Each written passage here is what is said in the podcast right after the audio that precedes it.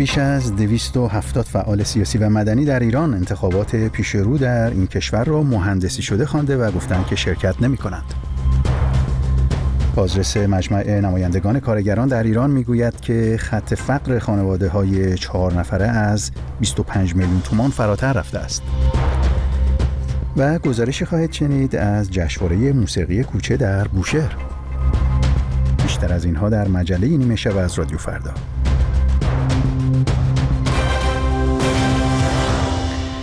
بازرس مجمع عالی نمایندگان کارگران در ایران می‌گوید که در شرایط فعلی خط فقر برای یک خانواده چهار نفره از مرز 25 میلیون تومان فراتر رفته و حقوق کارگر توان تأمین حتی 50 درصد معیشت آنها را ندارد. به گزارش تصنیم بازرس مجمع عالی نمایندگان کارگران همچنین موضوع بررسی دستمزد هر ساله کارگران را یک نمایش خوانده که به گفته او توسط دولتها اداره و مدیریت می شود در همین زمینه ارزیابی رضا غیبی روزنامه‌نگار اقتصادی در ترکیه را جویا شدم. ببین نکته اساسی اینجاست که وقتی ما از خط فقر صحبت می‌کنیم و عددی رو براش مشخص می‌کنیم بسیاری از نیازهای اولیه درش لحاظ نشده.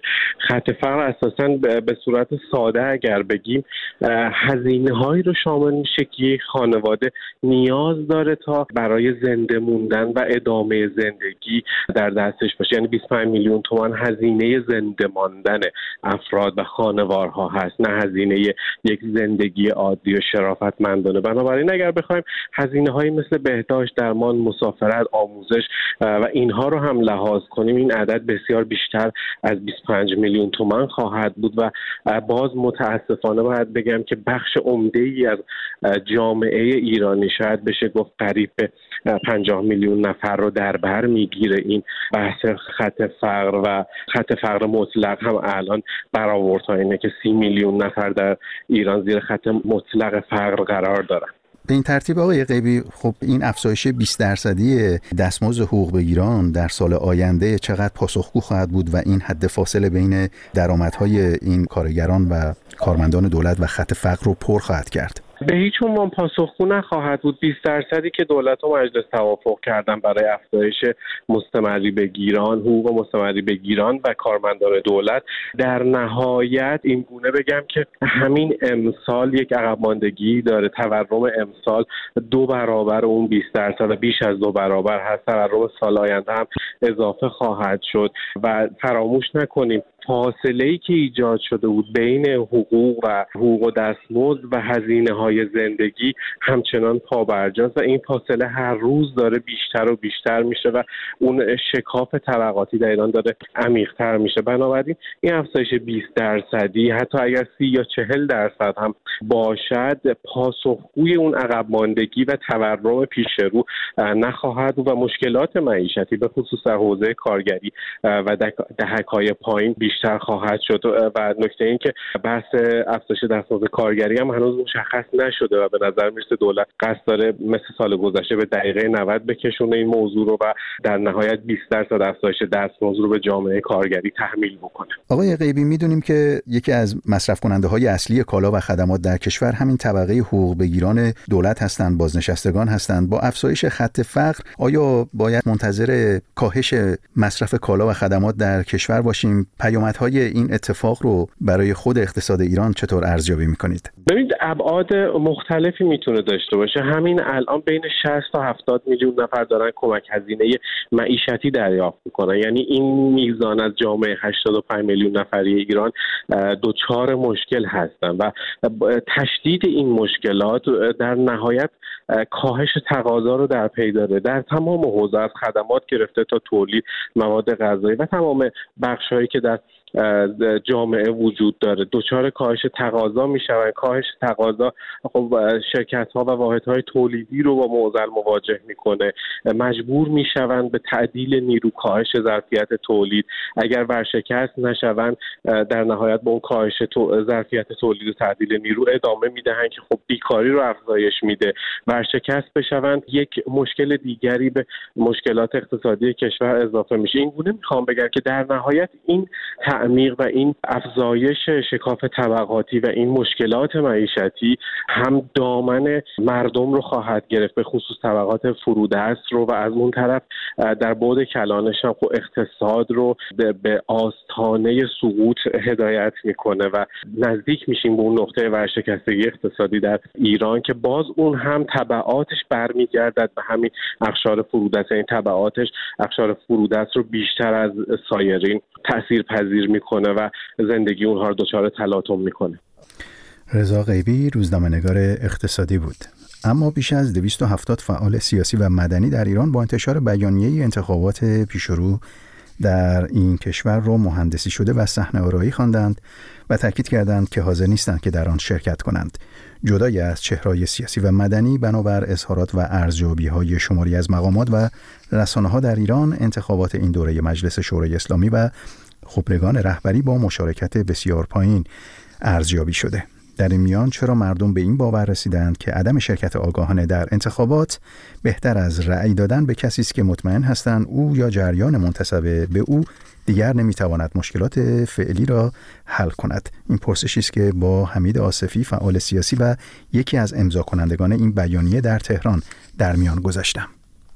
ببینید در رابطه با علت صدور این بیانیه خب به هر حال طیف رنگین کمانی از نیروهای ملی دموکراتیک جمهوری خواه چپها چپهای ملی نیروهای ملی مذهبی و روزنامه‌نگاران و اصلاح طلبان پیشرو به این نتیجه رسیدن که باید در برابر یک همچین انتخاباتی که نظام داره به ضرب زور تبلیغات می‌خواد نشون بده که این انتخابات واقعی جدیه و مهمه برای سرنوشت مردم. خب این واقعیتی است که وجود همچین چیزی وجود نداره و اینو جامعه با پوست و گوشت خودش حس کرده و با تجربه پراکسیسی خودش جامعه این رو به دست آورده که نظام انتخاباتی در جمهوری اسلامی عملا خروجی که رأی مردم نظر مردم دیدگاه های مردم بخواد لحاظ بشه امکان پذیر نیست. یک دوره خاصی هم که حالا در دوره مجلس اول حالا اون شرایط باز شدن رها شدن از بند استبداد اون حکومت بود و هنوز که استبداد جدید بر نکشید خب تا حدود اون مجلس اول یک مقدار تکسر داشت.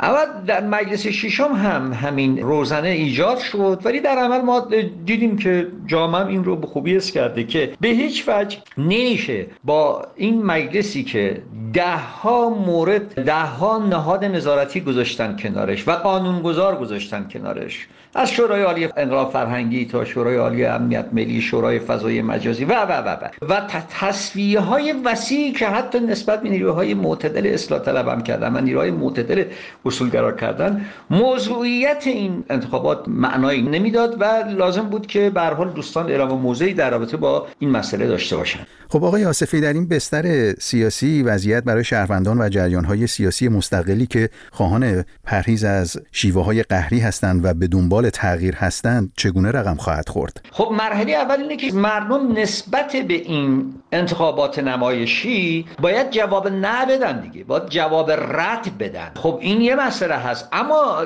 در خصوص اینکه خب حالا باید چیکار بکنن؟ این برمیگرده به تلاشی که نیروهای الیت سیاسی جامعه نیروهای خود جامعه مدنی ایران به وفور در اشکال مختلف در جنبش کارگری بازنشسته ها جنبش معلمان جنبش کارگران اینا وجود داره و بعدش هم برآمدهای اعتراضی یعنی یک رابطه میشه گفت دیالکتیکی بین اون جنبش های منضبط و جنبش های برانگیخته مثل جنبش زن زندگی آزادی. خب جامعه به اون شکل عکس سیاسی خودشون نشون میده.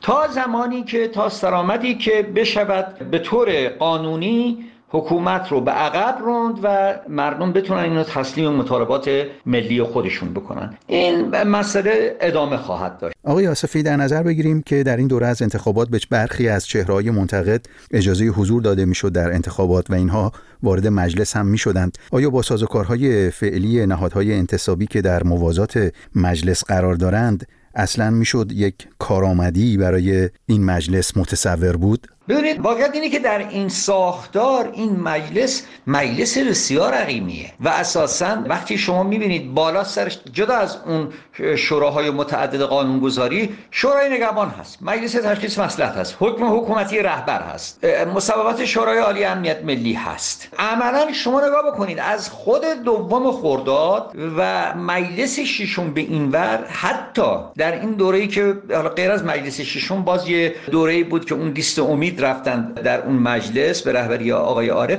نتوانستیم نتوانستند این اینجوری باید بگیم. نتوانستن. حتی یک قانون یک قانون مترقی و پیشروی رو اینها تصویب این نشون دهنده اینه که در این ساختار عملا مسئله انتخابات که یک مسئله مناسکی که نیست یک معبد که نیست انتخابات محصول دموکراسیه. یعنی صندوق رأی ابتدا باید پشوانش به دموکراسی باشه. اون دموکراسی که نهادهای مدنی احزاب رسانه ها همه این چیزها به اصطلاح باید وجود داشته باشه که وقتی مردم آقای مثلا آقای خاتمی رو میفرستادن دیگه نمی‌تونن یقه گیری با آقای خاتمی بکنن که چرا تو عدول کردی؟ یا اون جنایی که به آقای خاتمی حمله می‌کنه و زمینگیرش می‌کنه نمی‌تونه ازش حمایتی بکنه؟ یه آرای میشه گفت تبخیریه. خب یعنی اینکه پس این انتخابات بدون اون الزامات دموکراتیک عملا تبدیل به یه خیمه شب بازی میشه. عملا کاری نمی‌شود کرد. که این هم برای مجلس هست هم برای انتخابات ریاست جمهوری وجود داره. گفتگویی بود با حمید آصفی فعال سیاسی در تهران. اما همونطور که در جریان هستید 11 اسفند جمعه پیش رو همزمان با انتخابات مجلس شورای اسلامی انتخابات ششمین دوره مجلس خبرگان رهبری هم در ایران برگزار میشه. انتخاباتی که به خاطر بالا رفتن سن علی خامنه ای رهبر جمهوری اسلامی برای حکومت اهمیت ویژه‌ای داره. با وجود تبلیغات گسترده و ادعای حکومت در مورد رقابتی بودن این انتخابات اما بسیاری از مردم تمایلی برای شرکت در آن ندارند گزارشی است که همکارم مهدی بیگی درباره اون تهیه کرده که با هم میشنویم آیت الله خامنه ای رهبر جمهوری اسلامی همواره با سالم و رقابتی خواندن انتخابات تلاش کرده که مردم را به پای صندوقهای رأی بکشاند. خوشبختانه در طول این سالهای متمادی همیشه انتخابات های ما انتخابات های سالمی و اینی که گفته میشه رقابتی به همدلله رقابتی هم از نامزدهای محترم نشون دادن که کاملا رقابتی حرکت می‌کنه اما ادعای سلامت و رقابتی بودن انتخابات تا چه حد درست است؟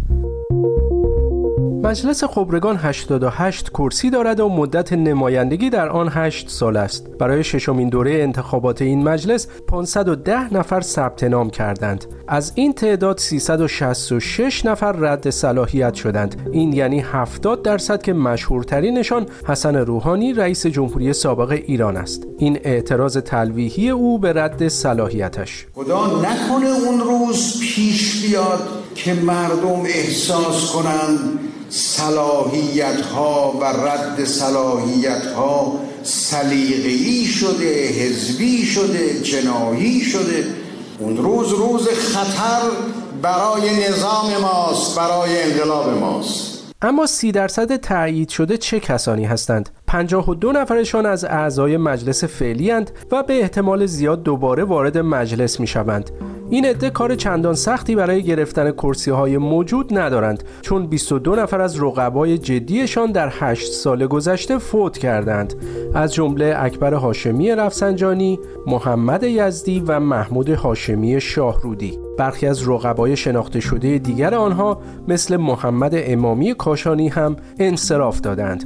نه نفر از اعضای مجلس پنجم هم اصلا ثبت نام نکردند. چنین آماری باعث شده بسیاری از مردم به شرکت در انتخابات تمایل نداشته باشند. این نظر برخی از مخاطبان رادیو فردا. خیلی جالبه. آقای ابراهیم رئیسی بلند شده رفته خراسان جنوبی. رقباشم رد صلاحیت کردن. من فقط موندم روز انتخابات اگه اینا قدرت اینو داشتن اون آرای باطلم رد صلاحیت می‌کردن. درباره مجلس خبرگان هم که از حرام شمس پاکسازی و مملو کردن آخوندهای همراه حکومت که تایید کنند جانشین خامنه‌ای که مورد نظر او هست. برای روشنتر شدن دلیل بیمیلی مردم یکی از حوزه های انتخاباتی را بررسی می کنیم.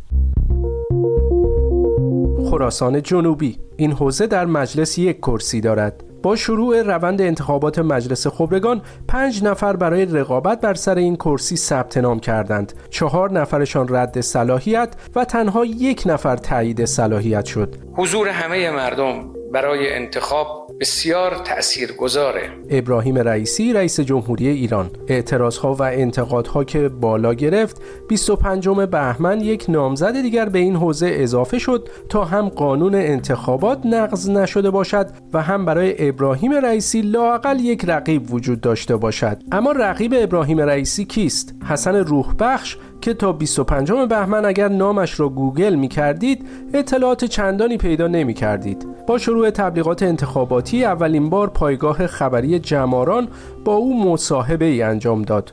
این خلاصه اطلاعاتی است که از این مصاحبه به دست آمده. حسن روح بخش متولد 1346 است و در مشهد متولد شده و تحصیلات حوزوی خودش را در مشهد و قم تمام کرده بعد از آن 45 سال فقط مشغول تدریس حوزوی بوده اما برنامه انتخاباتی او چیست؟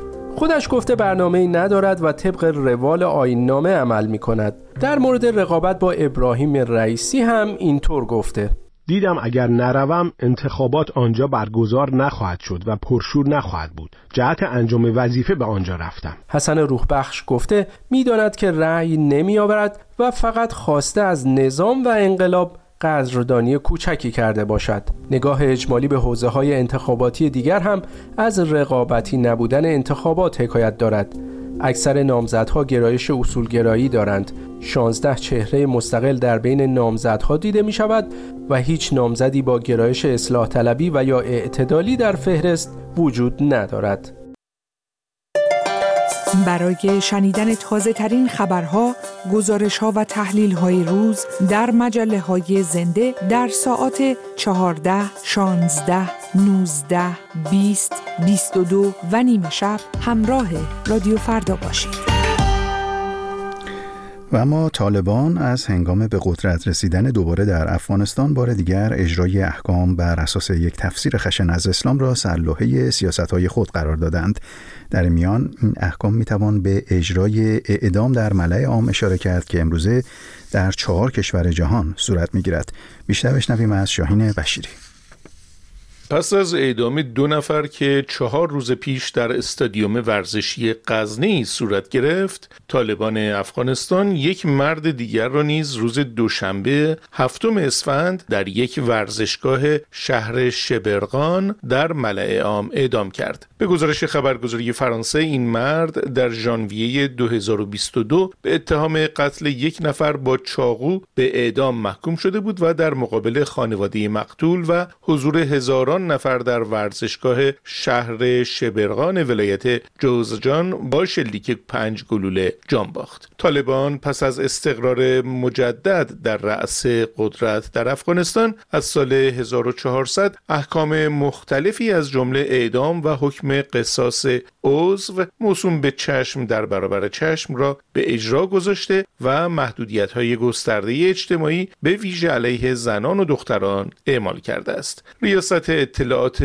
طالبان در جزجان طی اطلاعیه‌ای که پیش از انجام مراسم اعدام منتشر کرد از شهروندان در شهر شبرغان خواست بدون هر نوع وسیله الکترونیکی در محل حضور یابند. سازمان عفو بین الملل هفته گذشته اجرای احکام اعدام در ملع عام توسط طالبان را اهانت به کرامت انسانی توصیف کرد. اما اقدامات خلاف اصول انسانی طالبان فقط منحصر به انجام مراسم اعدام نیست. این گروه در روزهای اخیر انتشار تصاویر ویدیویی از مجالس رسمی و غیر رسمی مقامات را ممنوع کرده و حکمی نیز برای ممنوعیت تماس تلفنی دختران با رسانه های این کشور صادر کرده است. گزارش های منتشر شده حاکی از آن است که مقامات طالبان همچنین تصویر برداری از موجودات زنده توسط خبر خبرنگاران را نیز ممنوع کرده و آن را گناه کبیره خواندند. این ممنوعیت به حدی جدی بوده که محمد هاشم شهید ورور رئیس عمومی دعوت و ارشاد امارت اسلامی اعلام کرد عکس برداری گناه است و خبرنگاران با انجام این کار به سوی فسق کشیده می شوند کشورهایی که اعدام در آنها انجام می شود عموما شامل کشورهای اسلامی و کشورهایی از قاره آسیا، آفریقا و حوزه کارائیب هستند.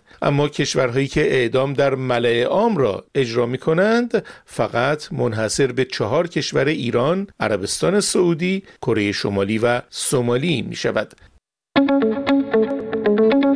امروز موضوع داغ در شبکه های اجتماعی یا بهتر واکنش ترین خبر در 24 ساعت. بیشتر اتفاقهایی که از سوی از داغترین سوژه ها در فضای مجازی. اینستاگرام فیسبوک ایکس تیک تاک تلگرام. رادیو فردا زمانی برای ارتباط. و گزارش پایانی مجله نیمه شب اینکه این روزها در بوشهر صحنه برگزاری یک جشنواره موسیقی است که گفته میشه بدون حمایت دولت و به صورت مردمی برگزار میشه. این جشنواره به نام جشنواره کوچه معروف هست و تصاویر اون توجه زیادی رو از کاربران در شبکه های مجازی جلب کرده. جزئیات بیشتر از هومن اسکری هنوز جشن بهار و نوروز به ایران نرسیده که در جنوب کشور و در ساحل خلیج فارس حال و هوای جشن برقرار شده جایی که بوشهری ها با برگزاری یک جشنواره مردمی خودجوش به پیشواز جشن بهار رفتند. تصاویر جشنواره‌ای که به نام کوچه معروف شده گویاست. جمعیت شهروندان در خیابانهای شهر به ظاهر بدون نیاز به ضابطان حکومتی منظم در کنار هم از اجرای موسیقی زنده لذت می‌برند. زن و مرد لبخند بر لب کف می‌زنند و پایکوبی می‌کنند.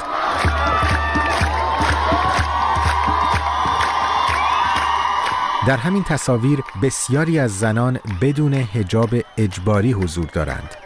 صحنه ای که در تقابل فاحش است با ویدیوها و گزارش های گاه و بیگاهی که از ایران می رسید. کنسرت هایی که دقایقی پیش از آغاز لغو می شد نوازندگانی که به جرم زن بودن از اجرا منع می شدند و تماشاچیانی که به دلیل قطره شادی و دمی دل دادن به موسیقی مجبور به شنیدن تهدید بودند از جمله حمله 26 خرداد 1402 به کنسرت مشترک گروه لیان و محسن شریفیان در تالار وحدت تهران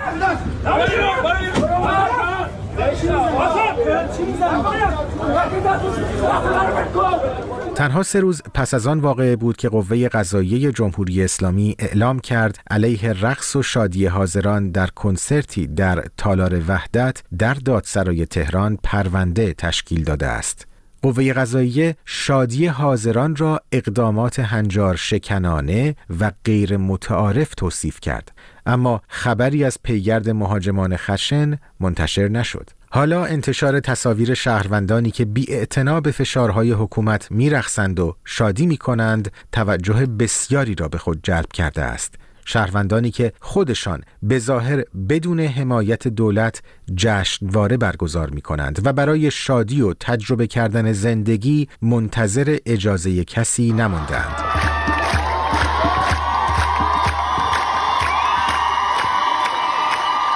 اما واکنش ها به برگزاری جشنواره بوشهر هم تحمل برانگیز است. گروهی آن را نشانه اتش مردم برای شادی دانستند. جمعیتی که زیر فشار اوضاع نابسامان اقتصادی و اختناق حکومتی همچنان زنده اند. برخی دیگر هم از این زاویه به هنرنمایی های خیابانی نگاه کردند که اگرچه همین مقدار هم غنیمت است اما جای خالی هنرمندان و تکخانان زن بر روی صحنه همچنان احساس می شود. و هم به تنوع و رنگارنگی این جشنواره آفرین گفتند جایی که در یکی از جنوبی ترین نقاط ایران موسیقی شمالی ترین نقطه کشور هم شنیده می شود و فراتر از آن عزم برگزار کنندگانش مرزها را هم در نوردیده است. وقتی که موسیقی افغانستان در شب اول جشنواره حاضران را به وجد آورد.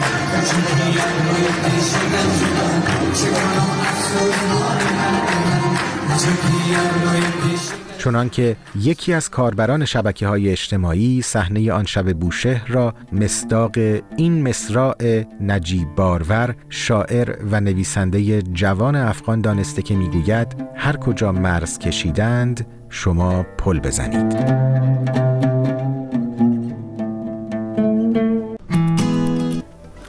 به پایان مجله نیمه شب رسیدیم. ممنون که ما رو در این بخش خبری همراهی کردید. براتون شب و روز خوشی رو آرزو دارم. بدرود و خدا نگهدار.